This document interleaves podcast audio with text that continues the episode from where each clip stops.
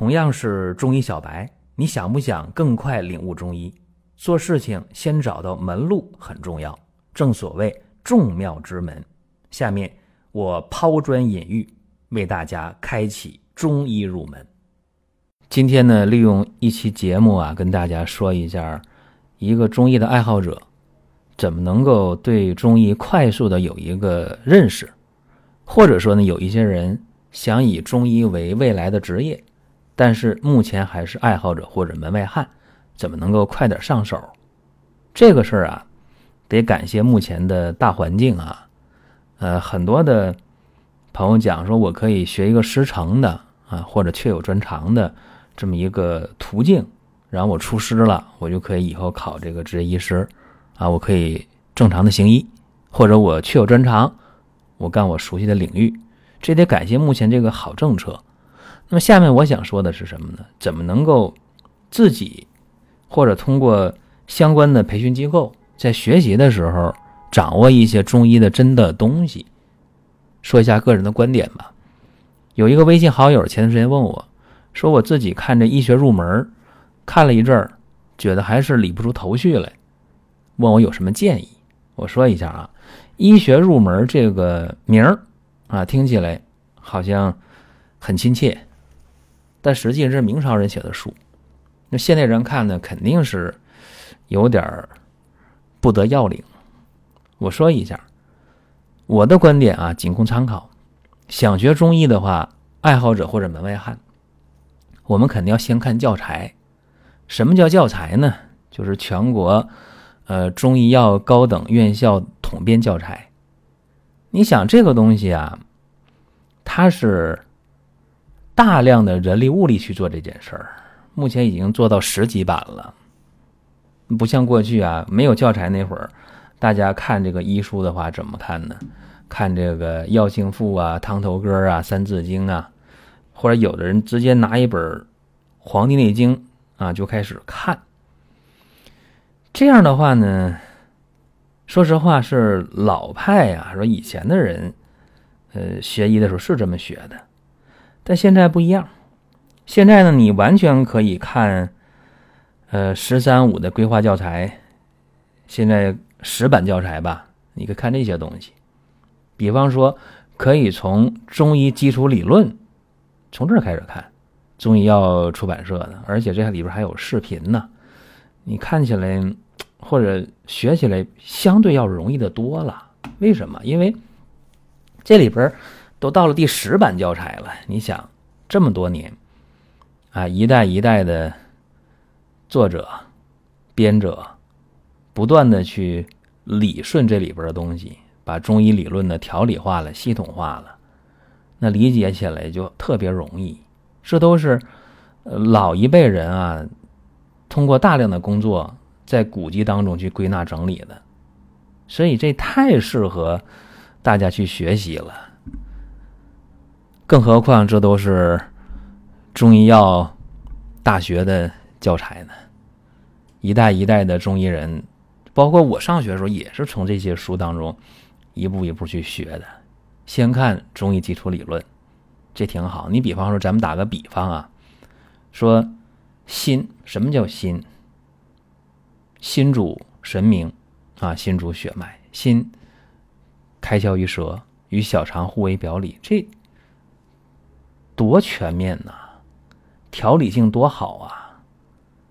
所以说，我觉得啊，看这白话文的，看中医药大学这个教材是一个非常好的，初学者应该去去体会啊。先看中医基础理论，然后看中医诊断。然后看中药、方剂、中内，这是基本的一个一个思路。当然，大家呢还应该多学点古文，因为在所有的古籍当中啊，这里边这个含金量太高了。那为什么在中药大学当中要学《医古文》这本书呢？一医一文呢、啊？你看这本书的话，你。你会有一个古文的基础啊，然后你多了解古汉语的语法的知识，这以后你再去读这个古籍的时候，就相对要容易的多得多了，不会望文生义，你字面去猜那个东西没有意义啊。等你把一古文看得差不多了，你回头再去看《黄帝内经》，再看《难经》，再看《伤寒》，再看《金匮》，那是不一样的啊。所以这方面啊，学点古文啊，得重视。那么等你把中医基础理论、中医诊断、中药、方剂、中内看得差不多了，这时候你可以学点经典，学习经典。你看啊，像《黄帝内经》、《伤寒论》、《金匮要略》，包括《温病调变》，这时候就都可以去看了。因为在汉唐之前呢，呃，往往学医者就是看《内经》、看《伤寒》、看《金匮》。那么随着我们听了今天的音频之后啊，你明白了，它是有步骤的啊，有有顺序的，你这样去看。那么你有基础了，你再看这些经典，那么你看起来就不费力了，这个很重要。包括看《黄帝内经》，你不要看这个整个的啊大部头的，你可以看《内经选读讲义》，特别是《伤寒论》和《金匮要略》，大家在看的时候要多背啊，多去背。等你能够张嘴就来的时候，那么那天到来的时候，你再去看病的时候，真的特别的轻松了啊，叫得心应手也不为过。尤其是呢，大家说那我干脆我就跟着石板教材走行不行？没问题啊，特别好。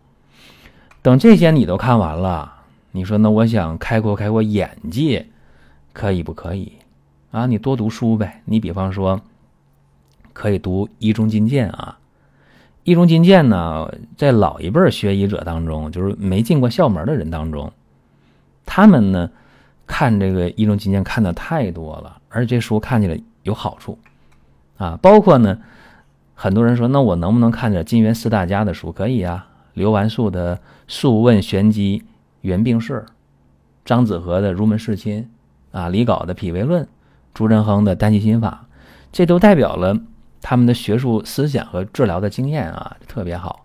包括你可以看张景岳的《景岳全书》啊，包括有精力看点政治准绳啊、张氏医通啊、医门法律啊，都非常好。然后有人说，那我不想看那么杂呀，我就想干某一行，比如说我就想啊去看妇科病啊，我专攻儿科的也有啊，我想看外科的，可以。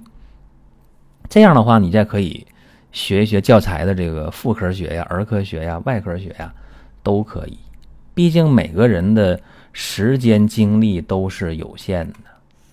当然古人说，那你读书破万卷啊，那那好，呃，这想法是好的，但是中医的书太多了，各位啊，真的看不过来。就是你最起码是中医基础理论、中医诊断啊、中药、方剂、中内，这是最起码的。然后你可以看四大经典，然后你可以看一些刚才我讲的那几本金元时期的、明朝的啊，包括《医中金鉴》，看这些。到这儿，很多人就说，那我是想整个的啊，所有的病我都想看，那你就得把这个外妇儿、外科、妇科、儿科这些教材再看一看。有人说，那我就想看简单一点了啊，我我不想钻钻那么细，那你把这个中医内科学弄明白也挺厉害。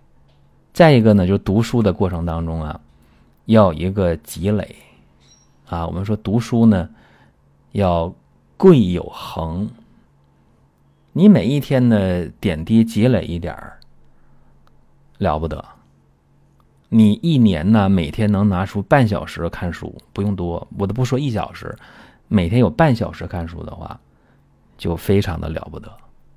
再一个啊，读书要思考，学而不思则罔，对吧？就你读书的过程当中，遇到一些问题，尤其你弄不懂的问题，要反复的去思考，然后你去看不同的医家有什么不同的理解，这是特别好的。再一个，读书得活，呃，别钻牛角尖儿啊！有人说，哎呀，那子午流注是吧？那什么五六气这东西太厉害了，我要把它弄明白。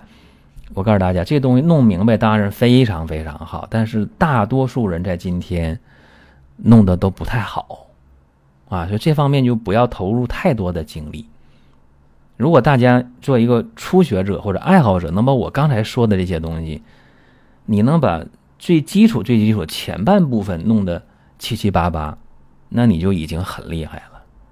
如果是一个想以中医为为职业的以后的人，你想通过师承啊，通过专长啊，这样的话，那你把我刚才说的后半部分的事儿，你得做到四五成啊，你也非常了不起了。